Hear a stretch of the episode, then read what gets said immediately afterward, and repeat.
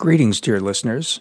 This week, our good friend, Berlin based journalist and New York Times Magazine contributing writer Elisabeth Zerofsky joins us to discuss how Russia's invasion of Ukraine has changed Europe. What explains the righteous fury that is transforming the continent? And for paying members only, we go on to discuss whether Europe has a preference for white, and specifically non Muslim refugees, and if that makes the whole place racist. To become a paying member and get access to these special features and episodes, please go to wisdomofcrowds.live slash subscribe and join us. On to the episode.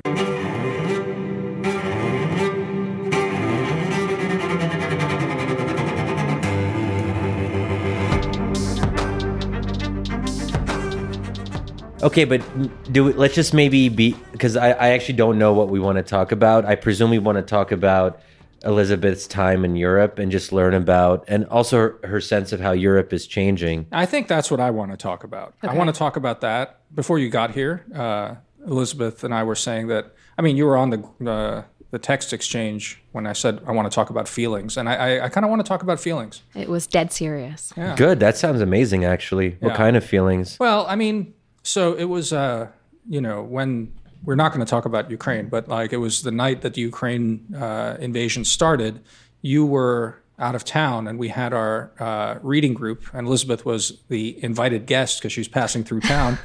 Uh, she hadn't done the reading. Interloper Yeah. who hadn't done the reading. Uh, we were doing a, a book group about Carl Schmitt, uh, as I think I mentioned on previous episodes, just as the uh, the invasion kicked off. And then the next morning, I forget. We'll try and dig it up. Did you? Was it on Twitter, Elisabeth? It was on Twitter. It was on Twitter. What, Yeah. what exactly did you say? I don't remember the tweet. Um, let's see, because we were here, and then I think we left like around 10 p.m., which Yeah. would which would have been about 4 a.m. Moscow time. And one of the other people who was at the group said that Putin was giving a speech, and we said, "Oh, it's 4 a.m. there." No, he's not. But it turned out that he was. Yeah. And that was the start of the bombing campaign. And then I woke up the next morning, and the invasion had fully begun. And I think I said like.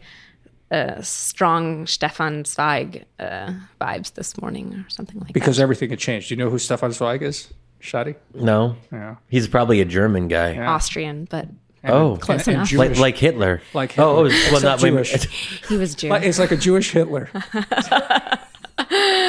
uh, no, not exactly. In fact, the opposite. Uh, uh, the famous book is what the world of yesterday. The World of Yesterday. Yes. And it's it's uh, he went and he uh, left. He left. He- Vienna, and, he grew. This is funny because I don't have like a. I actually like I haven't reviewed my Stefan Zweig Don't like, worry about it. We, time. we, but he we just completely freelance all the time on our facts on this podcast. he yeah. So don't quote me on this, but he um he grew up in like a in essentially a liberal Vienna. It was a Vienna under the because it would have been born in the you know late 19th century, I guess. Oh, so the, uh, the Austro-Hungarian Empire. Yeah, exactly. One of my favorite empires, as it One so of the happens. best empires. A lot of people, many people getting are a lot saying, of play recently. but the point being that it was relatively there was a certain liberalism at least in certain at least in certain parts of it and, and Vienna as a city um, at least yes so he was a writer in in a sort of liberal Vienna and I think his father was a you know a businessman and they had a decent amount of money and he he became a writer and then oh man if I'd known I would have reviewed ahead of Yeah. him but he did he fled eventually he ended up in um, After Schindler came to power. Right. and he fled to Argentina. Argentina. That's right. Where he committed suicide. He committed at the very suicide with his wife. That's right. They did it together, I believe. I think that's right too. Uh, but he committed suicide basically, and the book is is is uh, sort of a lamentation of the the world that had disappeared.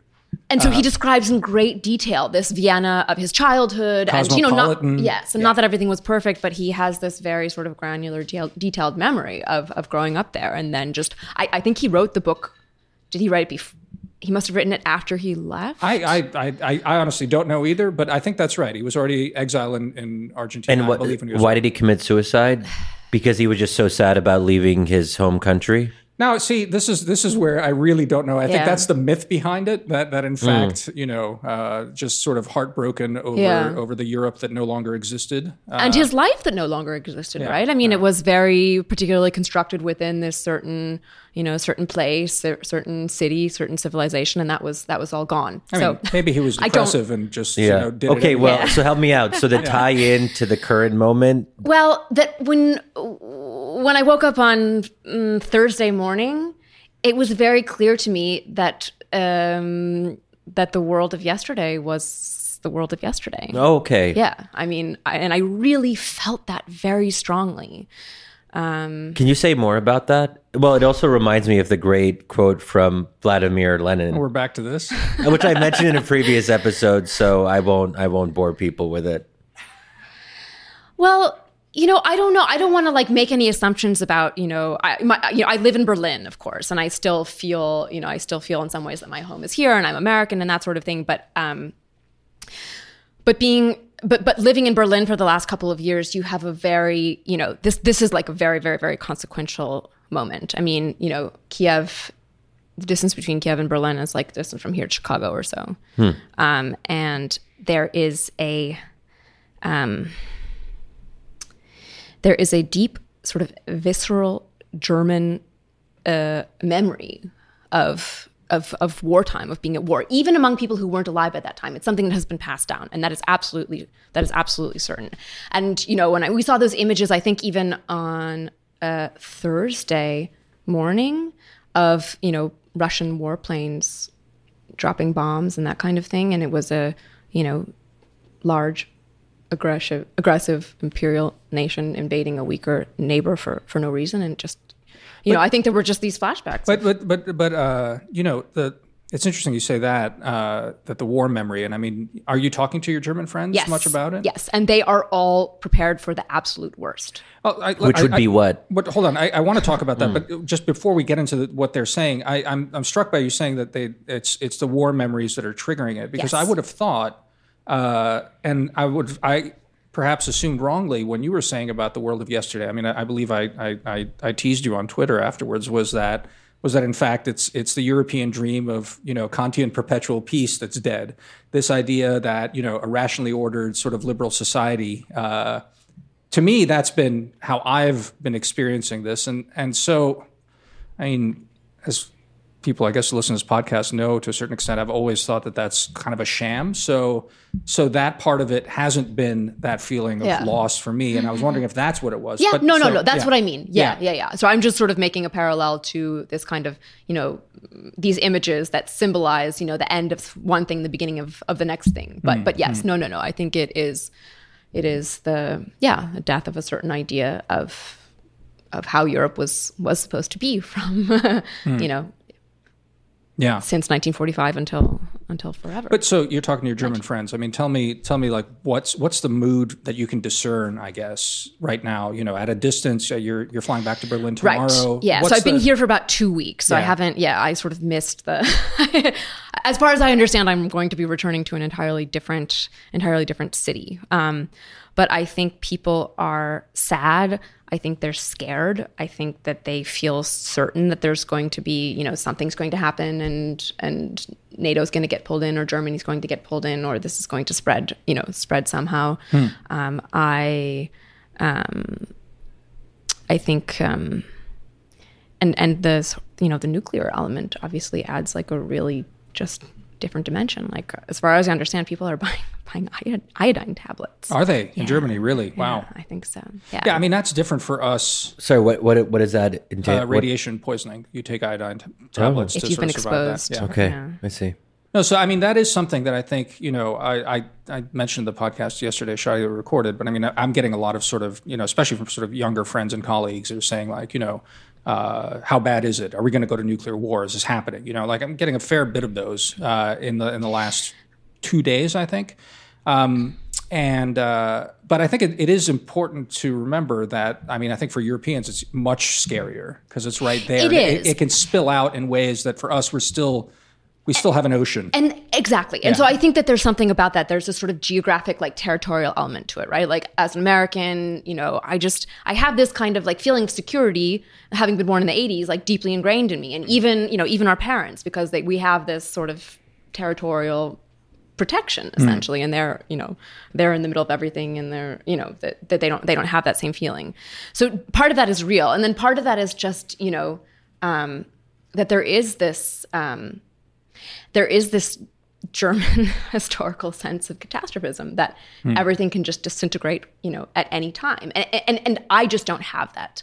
Um, And Germans do, but I, you know, I can see I can see Yeah. But can the see me- that I was gonna say that the memory of war though can cut in two different ways, as far as I can tell. That on one hand, it can lead Germans and Europeans to be so afraid of confrontation or of a kind of spiral of war that they make concessions they shouldn't make to the Russians. And I think before Russia invaded Ukraine, that was the perception of how Germans saw their relationship with the Russians. And I, I was reading this profile of the former foreign minister, Gerhard Schroeder, that just two weeks ago, there was a profile on him that basically about all of his Russia ties and how he thinks that he's on the right side of history, that he's reflecting what Germans deep down feel, which is they will pursue peace at any price. Peace with Russia is so important to them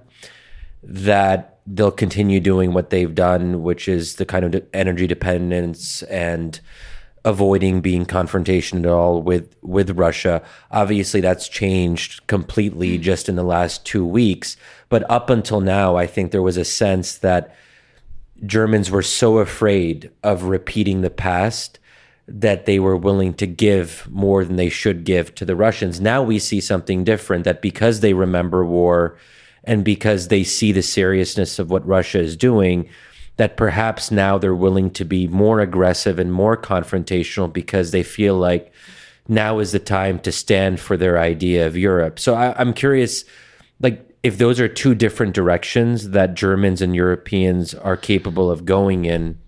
I mean, does that make sense? It does make sense, but I think that's precisely, you know, indicative of the change that happened. I think that, you know, as soon as that, I think that that that very well described that sort of, you know, we will avoid war at any cost, the German and even the European position up until until Thursday, and now I just I think it's it's more of a matter they just feel like they don't they don't have any they don't have any choice essentially. They could capitulate, though. I mean, there was an alternate history where the Germans could have said, um, no, we're not going to divest from our energy relationship with the Russians, that we'll be careful about sending or supporting sending anti tank weaponry.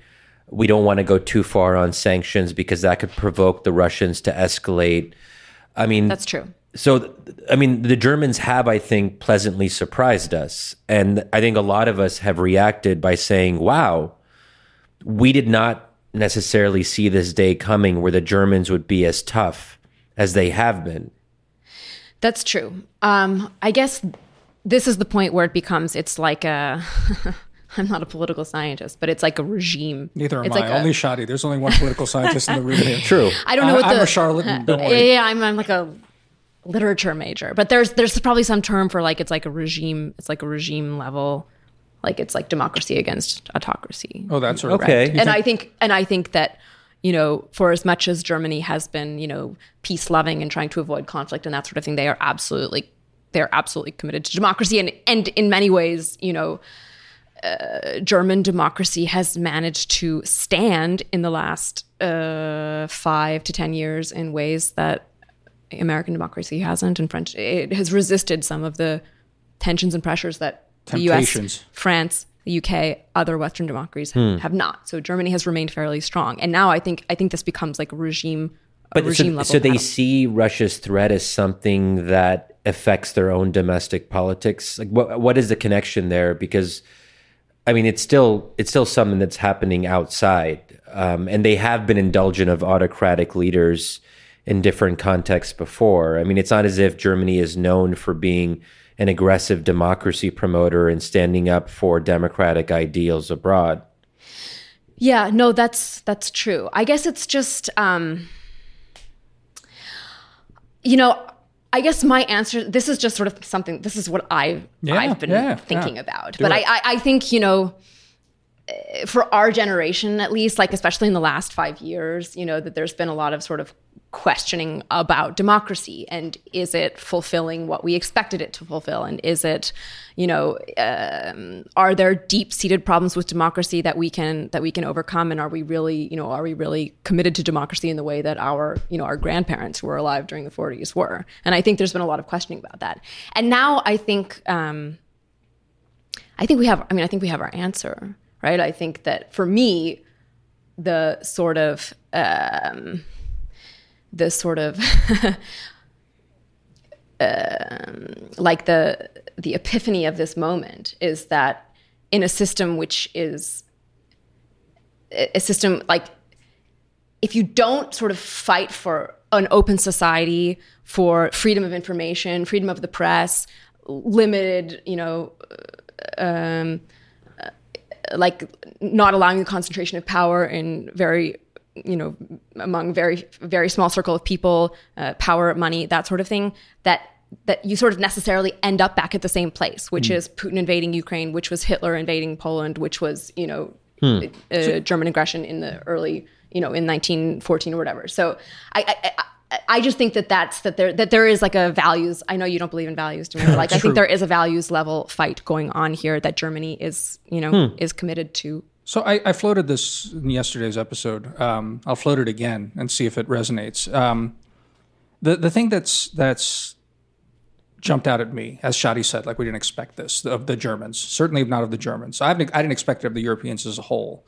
Uh, the kind of um, anger, I think, because it's it's not just shock and loss, but it seems to be just like a white hot anger that moved them to action in a way. I mean, you know, I can imagine, you know, all sorts of deploring of stuff I mean, Europeans have been great about deploring and wringing their hands. There's that great Twitter account, is EU concerned, which, which actually I haven't checked in. I think maybe he's shut up at this point because, well, anyway, he was going for uh, first few days of the war when the Europeans would pipe up with something. He'd be like retweeting, "Is EU concerned?" Very gravely, you know, and so yeah. So it's a great Twitter account. But the, but the you know on Sunday specifically when you know the sanctions were announced and and you know the changes on defense spending and the rest of it, there seemed to be something else behind it, which is a kind of anger. And and you know what what is really what really struck me about it.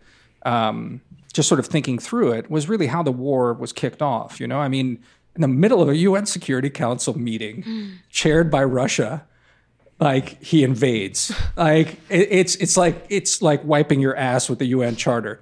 And I can't imagine there's there's anything you know dearer to sort of like the German psyche than than the very institutions that that that all of it is based yeah. in. And I mean, in, in, a way, I don't know if they they planned it that much, but so much of it has, was almost almost scripted to be maximally provocative, almost scripted yeah. to be everything you stand for is shit. Exactly. And so exactly. so so the anger is that. It's not I mean, that's my my theory, my working theory right now. I haven't actually uh, you know, apart from my colleagues or Europeans, I haven't actually been talking to apart from my parents for that, but it seems to me that there's a there's a kind of again, uh, it's like a it's a liberal holy war that's happening right now. I think is, that's true. And you know, the thing is, the other thing is that we like, while we still do live in democracies, and there still is public pressure, and like our leaders ostensibly still have to respond to that. And like, at least in Germany, people still believe in that. And there has been for as sort of anti-military anti anything militaristic anti anything sort of related to war army spending that sort of thing the german public has been in the past my impression is that now that there is really um, pressure coming, I know f- for sure from the media mm. uh, on the German political establishment to like take this seriously and you know freaking send arms. it was Ukraine. striking, right? It was, and it was you know, and and and they're still responding to. I mean, it was striking. Pressure. It was right up, right up uh, until they made the big pivot. Right, And they had the uh, both the former defense minister and I think the former head of the army saying yeah, right. the cupboards are bare and yeah. we've we've yeah. completely picked them dry. I don't know if you saw that, Shadi. It was like no. two days before.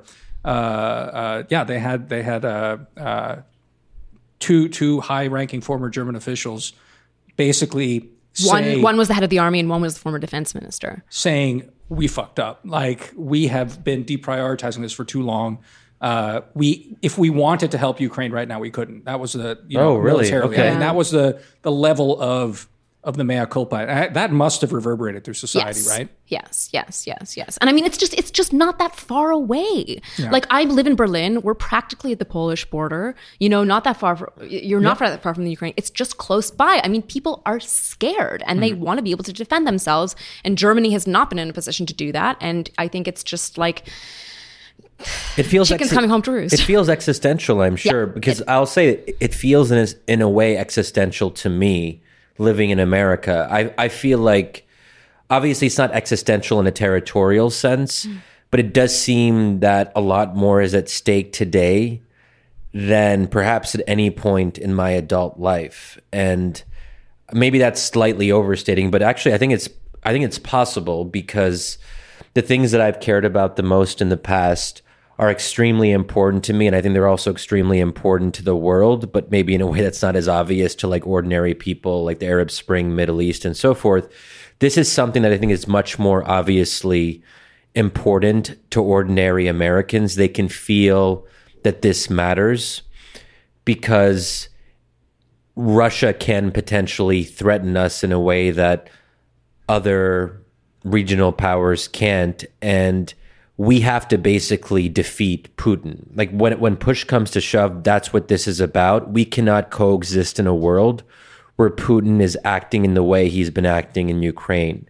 So there is no there is no ultimate compromise as Damir. I, maybe I'm misstating your argument, Damir. No, no, no but I, don't, I don't think you are. Yeah, I mean, at at some level, there is an Eric two irreconcilable worldviews and ways of approaching the world between the U.S. and Russia, and either Putin has to be he doesn't he doesn't necessarily have to be pushed out of power, although that's obviously our preference, but he does have to be cut down to size and in some decisive manner and we can't coexist with a Putin that is acting this way. So let me just ask both of you because I, I, I, think I, I, have something to maybe pick at here because you know the reason I, I, I was saying I want to talk to you about this and you know was joking we're going to talk about feelings. As I said I was, I was sort of you know uh, joking about this Stefan Zweig and I, I didn't share that element of it. But since then it's actually dawned on me uh, and actually you know ever since we talked last that that feeling has sort of overcome me too. But it's different somehow, and it's something to do with what Shadi was saying, but slightly different too. And so, throw it out to both of you. This, you know, Elisabeth, you were saying, I think both of you are sort of on the same page. Like you've you've sort of ideologized it in the sense of values, you know, democracy versus autocracy. Maybe uh, made a, a sort of like an intellectual line between, you know, if you allow autocratic stuff to happen, it grows into this cancer, metastasizes, and what Shadi was saying is, is right. Like, I mean, the last thing I wrote for Wisdom of Crowds was basically about this irreconcilability. And one could make a case that that irreconcilability is rooted in authoritarianism and set of values, and that's what it is. But that's not what's rattled me so much about this. Um, what's rattled me about it is uh, is something like wider, maybe, and and you know, it's probably just how I process things. So it just ends up like refracting that way through me.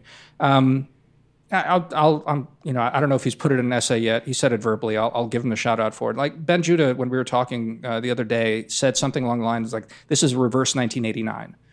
Basically, it feels like everything that was achieved there hmm. um, is being rolled back right now. Hmm. Now, again, Ben is, I think, closer to your guys' vision of it. But for me, what feels visceral about it is that there's like uh, a really a set of changes. I think not just that it, it's rattling the the sort of uh, everyday assumptions we have about the world, but that just um, there's just been a rupture of some sort, and I, I I can't see beyond it, and that's maybe what what's most sort of rattling about it. Can I, I say like, something to piss you off a little bit? Yeah, of course.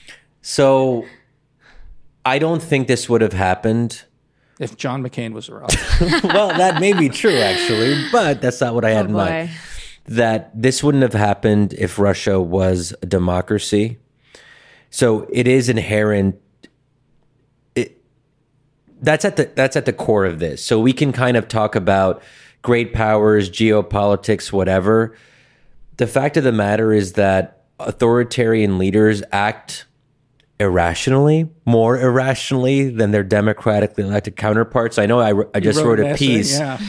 kind of problematizing the whole notion of irrationality. Mm-hmm. So I'm going against my own argument, but I think that maybe irrationality isn't the right w- word, but recklessness. Because I think that Putin is being rational in the sense that he has a goal in mind, which is an idea of a greater Russia that has domination in its sphere of, sphere of influence.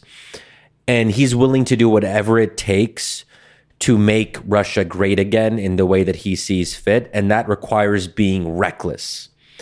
I don't think democratic leaders act that way because they are accountable.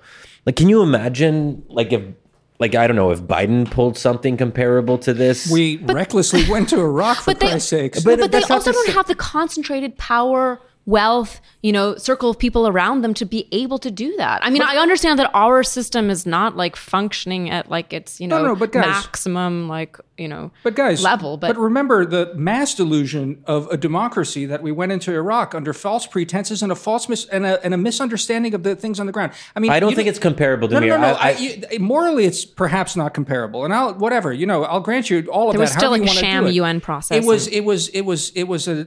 Uh, like it was mass delusion that actually overcame our system. That's all. I mean, and I, I, you know, it's the recklessness part. Let me let me just put it to you in a different way, Shadi.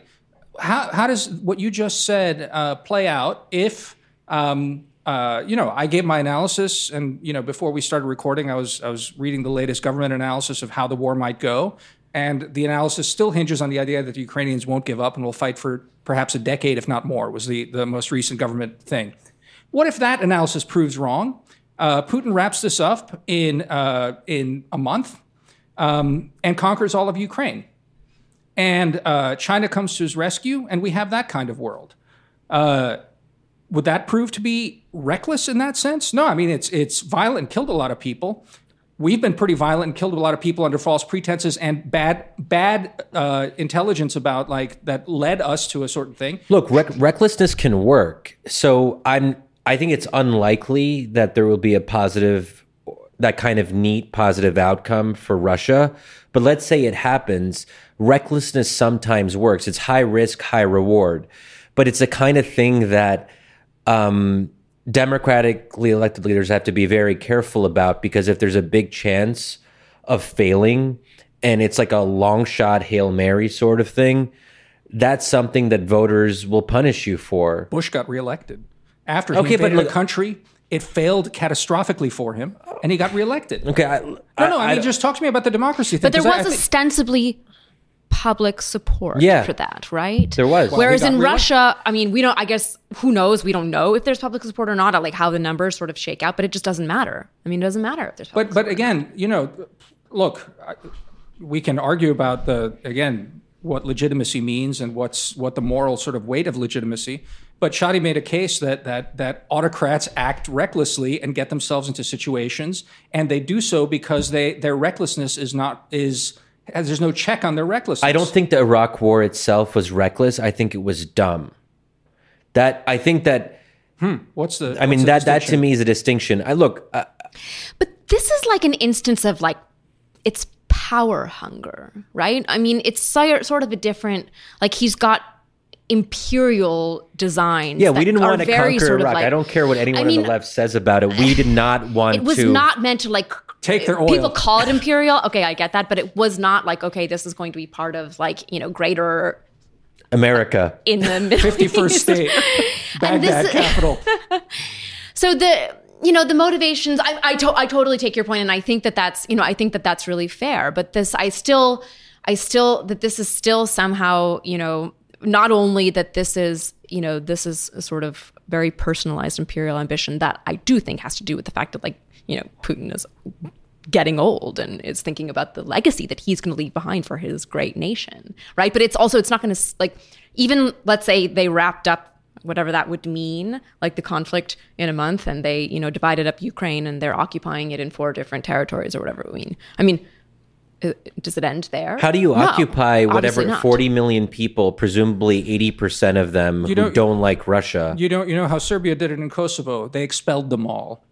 Like that's that's the other part of this. How does that work in this context? That's a lot of people. I half mean, a million Kosovo- people have left Ukraine Yeah. already? Yeah, sure. But if a country of 44 million people, Could easily end up in Europe. I mean, that's one of the nightmare scenarios of this. And I do want to talk about immigration and white people coming to Europe. Oh, that's, yeah. that's on my list of things to discuss with Shadi. can't wait. uh, but but uh, but yeah, look, I mean that I mean I was making this case before as people were saying there's no way this would happen.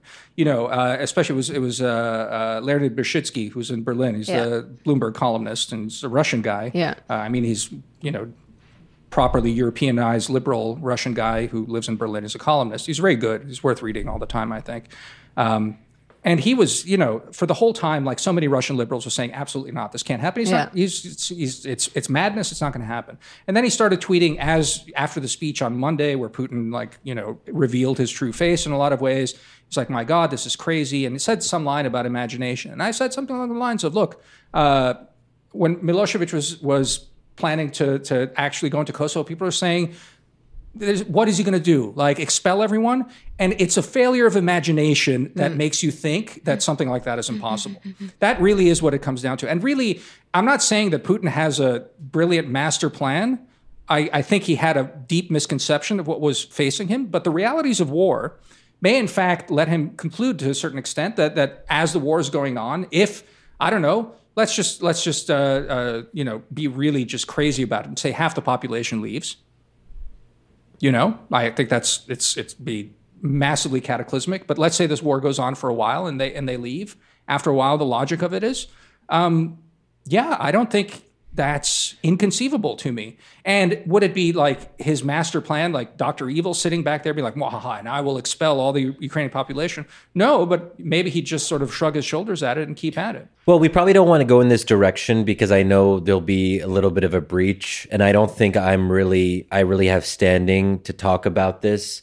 But when I hear what you're saying about the worst case scenarios, the idea of Putin leveling entire cities, killing ma- like mass killings of tens of thousands of Ukrainians, um, uh, still probably unlikely, but possible, and something that we have to keep in mind. I personally, what I instinct as as someone who's a non-expert in this region, my instinct is to think about what military options are available. And I know that you've been very vocal against even raising this as a possibility. So I don't know if we want to talk about that, but I'm just telling you if we're talking about feelings, No, yeah, feelings. Let's talk about feelings. No, I mean, I think we should are we about it. willing are I mean so let let's say there is something akin to a genocide where it's like let us we want to basically I don't know what the right word is for it eliminate the Ukrainian people end them as a people cleanse them, Cleanse cleanse, the them. land, if you will. then Yeah. the idea that we would take the take the quote unquote military option off the table first of all you should never take military options off the table because then it it emboldens your opponent so even if deep down we're not willing to actually have a full on you know hot war with Russia which is total you know obviously an understandable and prudent position the fact that we would telegraph that ahead of time seems to me to be a major miscalculation. And I, I would be surprised if that would actually be explicitly stated because usually, from an American standpoint, we don't take military options off the table. Well, in I- this I case, jump in if you I want, mean, but- no, but I in this case, I mean, uh, I guess you're talking about NATO. I mean, the U.S. Army can't go anywhere near that, and neither NATO cannot do it unless provoked. Because then, I mean, then you're just you have a. He's talking you about have the U.S. He's talking about sending U.S. troops. Uh, you have a no, no, no. I mean, No, you no, have, no, You have a straight up. You have a straight up like that's it. Like you've skipped from 1939 to 1942, essentially. No, that's what he's saying. He's saying like if we get that far, But I'm just saying that presumably there is a conceivable scenario. Like, is there no conceivable scenario of anything Russia could potentially do that could trigger? No, I don't. I'm not saying sending U.S. troops, but I'm saying something on Air the escalatory, something like something on the escalatory ladder. Because if we're saying that there is nothing Russia can do that would actually push us to consider other options, then we're we're basically saying to Russia, do whatever you will.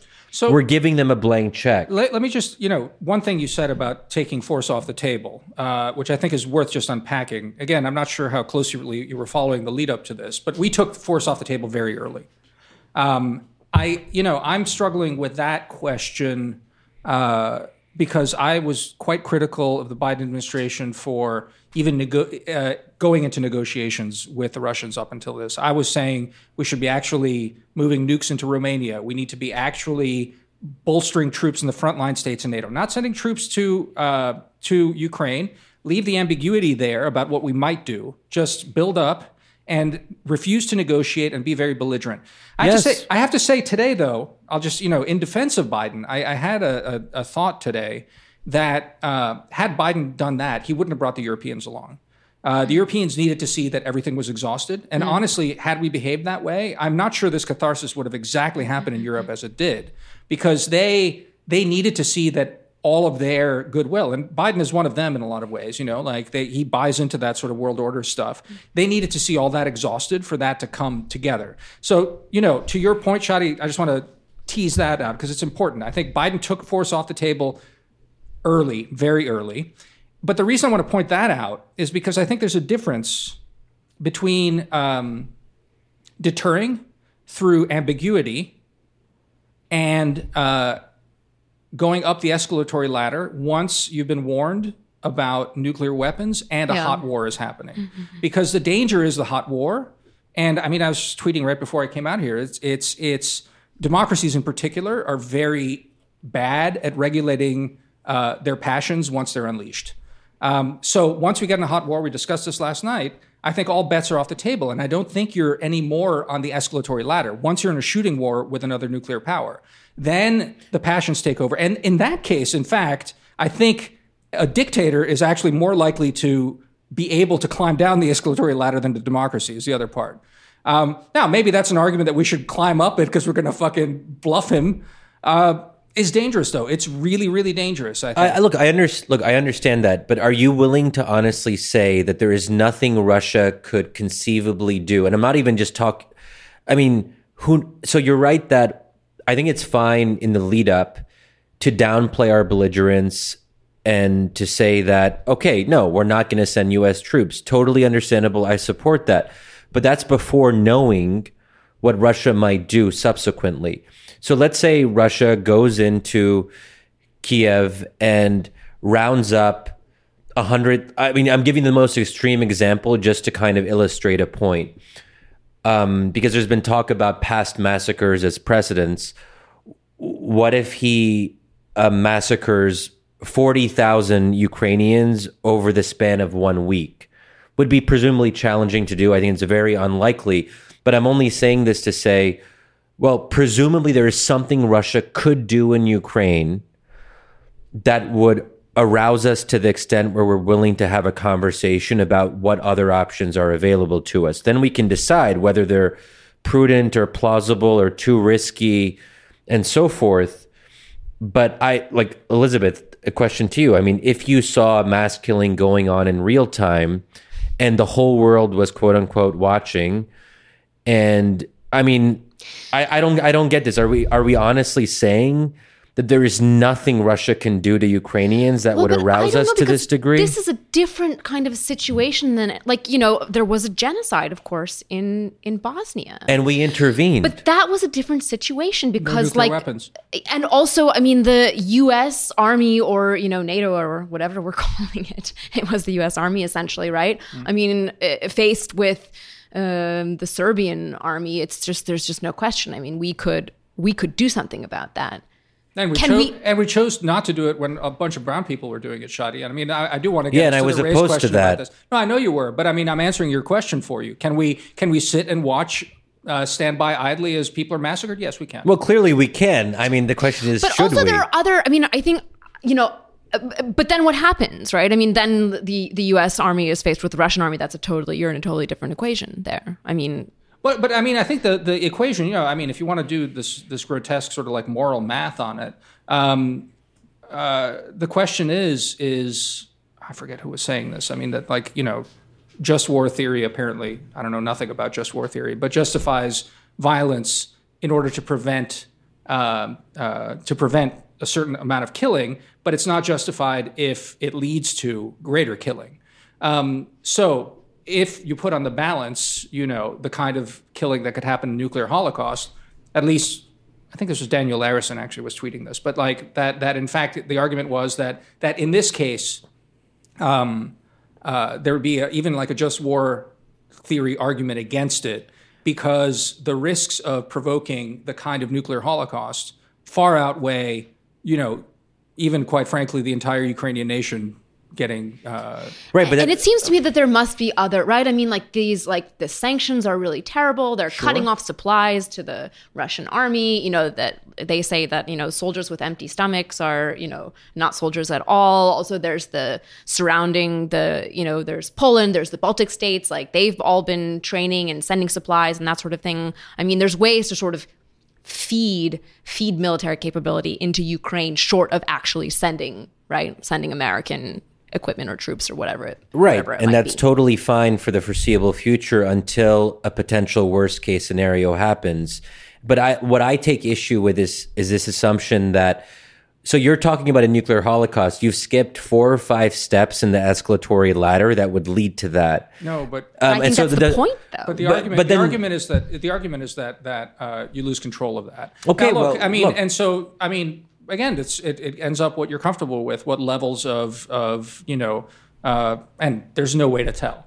You know, it's war, it's unpredictable. Uh, But why are why are we the ones who are going into this with one hand one hand tied or whatever it is, two hands tied behind?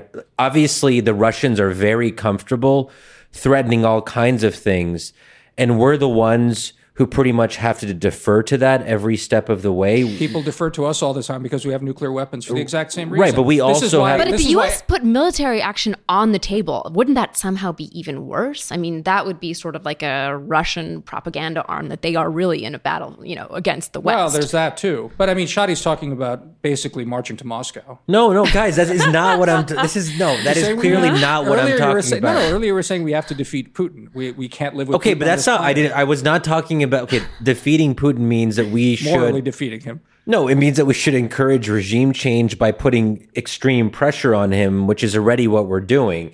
If you thought that I meant that we're going to like march in, and this is, But there this was a controversy about this on Twitter when Ben uh, Benjamin Wittes, my colleague at Brookings, he, he it was a cryptic tweet, and he should have been probably more clear about it. But he said regime, Regime change and- colon Russia, and people. it- it's- this is the problem when we like people assume things that are not actually there in the text.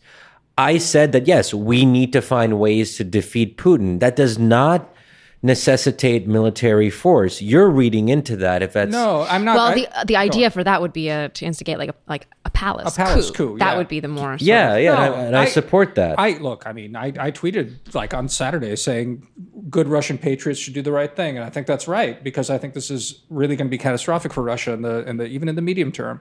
But And does anybody else really support this other, you know, around Putin? I mean, obviously he has to have the sort of participation of those around him. No, but in I- terms of the kind of, you know, I, I- look, I mean, I, I don't know. Uh, I think some people are just fine with it. Um, I'm just guessing. They're they're rich. They've consolidated their their wealth, and they're they're resigned to living in their mansions and just being wealthy. No, no. I it, what what the only thing I want to just push back, Shadi, is that that the very passion that impels you to go to war is the same Oh, is the same passion is the same passion that would lead you to escalate it past a certain level. Um, and that's my argument. That's the that's the core of my argument. Okay, why are- And- why are- okay. and, and and that's it. I mean, feel free to take uh, objection with it, but that that's the core of the war. Is is what's that line in in uh, in um oh god uh, in in the loop?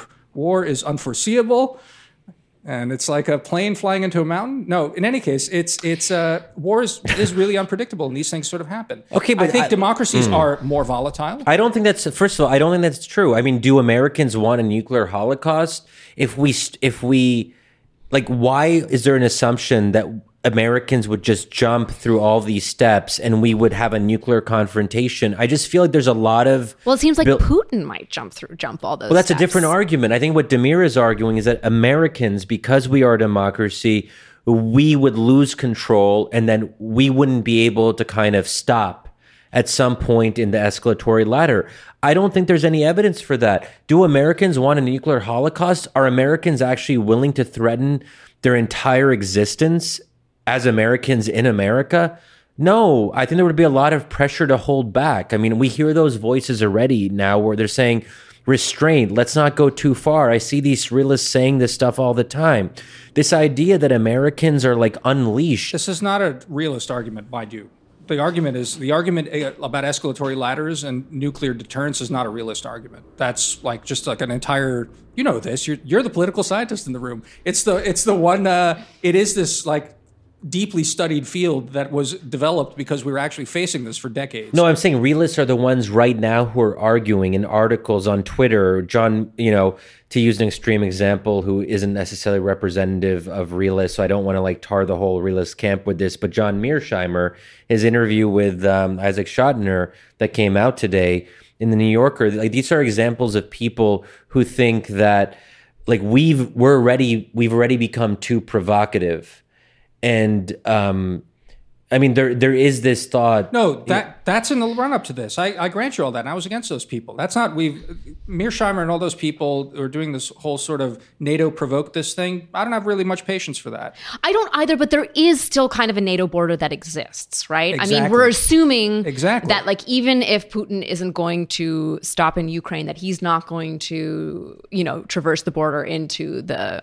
into the Baltic states. Are we sure about that? Well, because then you really trigger something. But if the if the United States were to lay military action on the table, there would be no reason for him to stop because it's already right, right. So, it's already okay, there. Okay, but so, I- we are willing. We are willing to fight for something. We are willing. So what you just well, said right now. into the Baltic states. I mean, So you are willing to fight. So you are willing to risk the escalatory ladder if Putin goes into the That's not Baltic that's states. not, that's not how it works. I mean, do you, do, how do you how do you conceive of deterrence? I mean, what do you have a theory of deterrence? no, but time out. But I, but I want to be clear. No, no. But that I, I don't. be- because this is this is she's not making a moral judgment that she would No. support that she's like Yeah, she's not a willing moral to go judgment at fighting all. for She's one ma- and not no, the other. She's it's making a, a, fact. it's no no it's setting a line whereas if you set foot into Europe you cross the line into the NATO So you are- treaty you okay. ha- you ha- you have to respond Okay, otherwise you- you're inviting hor- Okay, no, endless no, no. horror upon yourself Okay, Like, well, you- you're so you're willing to fight. So you are willing to put potential potential nuclear confrontation on the line. No, that- for the Baltic states. So there is a not what she's line. saying. No, I wouldn't be putting it on the line. It's already there, Yeah, and right. they would be setting it off if they Okay. did that, Do- do and you- they know that right. now. Shadi, do- so like the theory of deterrence is one of tying your hands. That is to say, it's like creating a doomsday device. That's actually the theory of deterrence that underlines NATO. It's not we are NATO, we are an organization of peace, freedom, and liberty, and we save lives. That's not what NATO is. NATO is a doomsday device that uh, becomes, quite frankly, less and less credible the more countries we add, and like our our claim to it. Right now, the credibility of NATO is, I think, the only thing that stands between us and a much wider war. That's Agreed. literally what I think at this I, point. I would agree with that. and and that credibility is super important. And it's it's one Yeah. it's it's not about what Elisabeth or I have a will to do. You know, one could make a perfect argument that a lot of the countries that are led into NATO have already deterred the credibility of NATO's deterrence because it's less believable that we would go to war for some shitty Baltic country or whatever.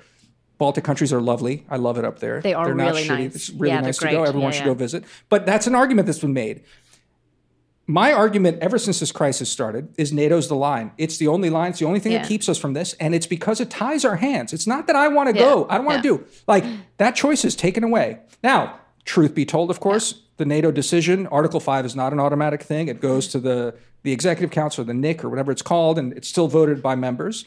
But the credibility lies on the idea that it's a near automatic thing, that it's not discretionary. And if they were to cross into the Baltic states and we didn't do anything, then our credibility is entirely shot. That's it. They have free range to do what they want. And that's the pressure on NATO why Article 5 is so powerful. Because if you don't hold uh, uphold it once it happens, the whole thing That's collapses. it. Yeah. And so, you know, that's the theory of deterrence. It's not about, you know, we fight for the right things. It's not like we're the Western Alliance of values, liberty, democracy, and freedom and like anti genocide. Though there is some of that too. yeah, it, it got built in over time. Exactly. And I, that's how the Baltic states see themselves. Okay, but what if it's not a full invasion of the Baltic states? What if there's border attrition? What if there is shooting that happens? I mean, you can imagine scenarios that aren't clear cut where there is some debate about triggering Article 5. I'm just saying that we, I mean, you're assuming a very clear line where it may not be as clear as, uh, but that's like, but look, I mean, whether whether you know, someone, uh, Michael Cecire, uh, a Twitter friend, uh, was was tweeting uh, this, and I was going at it with him about that very point about you know border incursions, these sort of like gray zone sort of things.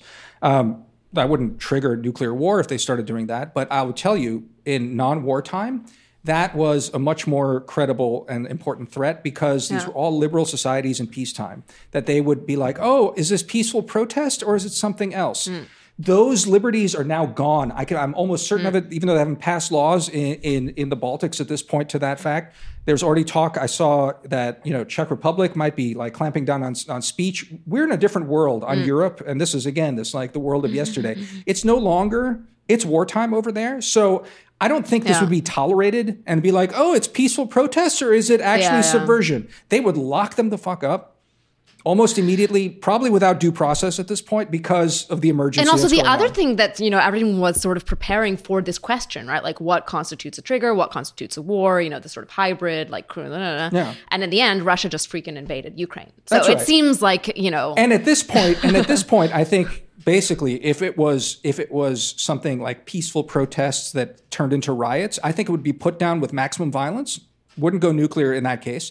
If they rolled tanks over it, those tanks would be absolutely decimated. But the goal would again be not to follow them across the border, but they'd be decimated within the territory Yeah. of NATO.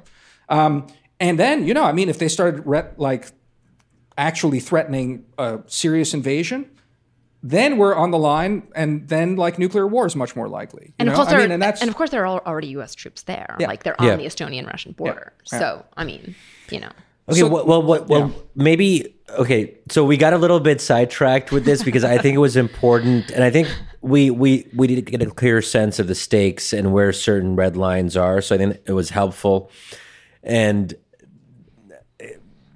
but you wanted to talk about Yeah, brown want- people, I wanna and I just want to make sure we have time. we got time.